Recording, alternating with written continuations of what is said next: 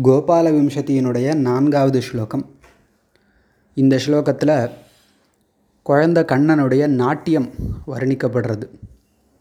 ஸ்லோகம் சொல்கிறேன் ஆவிர்பவத்வநிபிருதாபரணம் புரஸ்தாத் ஆகுஞ்சிதைக்கச்சரணம் நிபிருதான்யபாதம் தத்னா நிமந்தமுகரேண நிபத்ததாளம் नाथस्य नन्दभवनेन वनीतनाट्यं திருப்பியும் ஸ்லோகம் சொல்கிறேன் ஆவிர்பவத்வநிபிருதாபரணம் புரஸ்தாத் ஆகுஞ்சிதைகச்சரணம் நிபிருதான்யபாதம் दध्ना निमन्थमुखरेण निबद्धताळं நாதஸ்ய நந்தபவனேன வனீதநாட்டியம் போன ஸ்லோகத்தில் யசோதையனிடத்தில் பால் குடிக்கக்கூடிய ஒரு கை குழந்தையாக கிருஷ்ணனை வர்ணித்தார் இப்போ அந்த கை குழந்தை கிருஷ்ணன் கொஞ்சம் எழுந்து நடந்து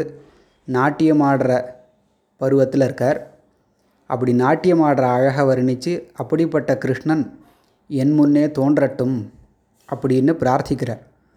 ஸ்லோகத்தினுடைய ஆரம்பம் ஆவிர்பவது அப்படின்னு இருக்குது ஸ்லோகத்தினுடைய கடைசி பதம் நவநீத நாட்டியம் அப்படின்னு இருக்கு நவநீத நாட்டியம்னா வெண்ணெய்க்காக ஆடுகின்ற கண்ணனுடைய ஒரு ஆடல். இது ஆவிர்பவது என் முன்னே தோன்றட்டும். புரஸ்தாத்துன்னு ஷோ ஸ்லோகத்தில் சப்தம் இருக்குது எப்படிப்பட்ட நாட்டியம்னு மற்ற பதங்களெல்லாம் வர்ணிக்கிறது. அழகான வர்ணனை. அனிபிருதாபரணம் நிபிருத்தம்னா திருடமான உறுதியான நிலையானன்னு அர்த்தம். அனிபிருத்தம் அப்படின்னா நிலையில்லாத நிலையில்லாத ஆபரணத்தை கொண்ட நாட்டியமாக அது இருக்குது ஏன்னா நாட்டியம் ஆடும்பொழுது இப்படி ஜல் ஜல்னு குதித்து குதித்து ஆடும்பொழுது காலில் உள்ள கொலுசில் உள்ள குஞ்சலங்கள் மேகலை இடுப்பில் இருக்கிற குஞ்சலங்கள்லாம் இப்படி மேலும் கீழுமாக இறங்கி ஏறும் இல்லையா? அதனால் அனிபிருத்தாபரணம் நிலையில்லாத ஆபரணங்களையுடைய நாட்டியம் புரஸ்தாத்னா என் முன்னே தோன்றட்டும்னு சேரப்போகிறது ஆகுஞ்சித சரணம் ஆகுஞ்சிதனா இப்படி மடித்து வைக்கப்பட்ட ஏக சரணம் ஒரு திருவடியை கொண்டதாக இருக்குது இந்த வரைபடங்களெல்லாம் நம்ம கண்ணனுடைய ஃபோட்டோவெல்லாம் பார்க்குறோம். அதில் ஒரு கால் மடித்து இப்படி வச்சுட்டுருப்பார் இல்லையா? அதைத்தான் சொல்கிறார் ஆகுஞ்சித ஏகச்சரணம் மடித்து வைக்கப்பட்ட ஒரு கால் நிபிருத்த அந்நியபாதம். மற்றொரு கால் நிபிருத்தமாக இருக்குது அதாவது நிலையாக இருக்குது ஒரு கால் நிலையாகவும் இன்னொரு கால் இப்படி மடிச்சும் வைக்கப்பட்டிருக்கு. அப்படிப்பட்ட ஒரு திருக்கோலத்தை இங்கே தியானிக்கிறார். தத்னா நிமந்த முகரேண நிபத்த தாளம். அந்த கண்ணன் இப்படி காலை மாற்றி மாற்றி வச்சு ஆடுறது ஆடும்பொழுது தாளமும் சேர்ந்துருக்கான். எதோட? தத்னா ததினா தயிர் தை தயிரோடு சேர்ந்து தாளம் லயம் ஒத்து போயிருக்கு. தத்னா நிமந்த முகரேன நிபத்த தாளம் அப்படின்னு இருக்கு நிபத்த தாளம்னா லயம் ஒத்து போய் ஒன்றாக தாளம் ஒன்றி ஆடக்கூடிய ஆட்டமாக இருக்குது அது எப்படி அப்படின்னா நிமந்த முகரேன நிமந்தனம்னா கடைவது. இப்போ யசோதை நந்தகோபன் வீட்டில் இருக்கிற கோபிகா ஸ்திரீகள்லாம் தயிரை வந்து பானையில் போட்டு மற்ற வச்சு கடைவா இல்லையா? வெண்ணெய்க்காக. அப்படி கடையும் பொழுது இயற்கையாகவே ஒரு ரிதம் ஃபிக்ஸ் ஆகும். இப்படி எதிரெதிராக இரண்டு கோபிகைகள் உட்கார்ந்து தயிரை கடைஞ்சானா பர் பர்னு அது ஒரு இயற்கையான ரிதம் ஃபிக்ஸ் ஆகும். அந்த ஒரு தாளம் வந்து திடீர்னு கொஞ்சம் வேகமாக இருக்கும் திடீர்னு கொஞ்ச நேரம் மந்தமாக இருக்கும்.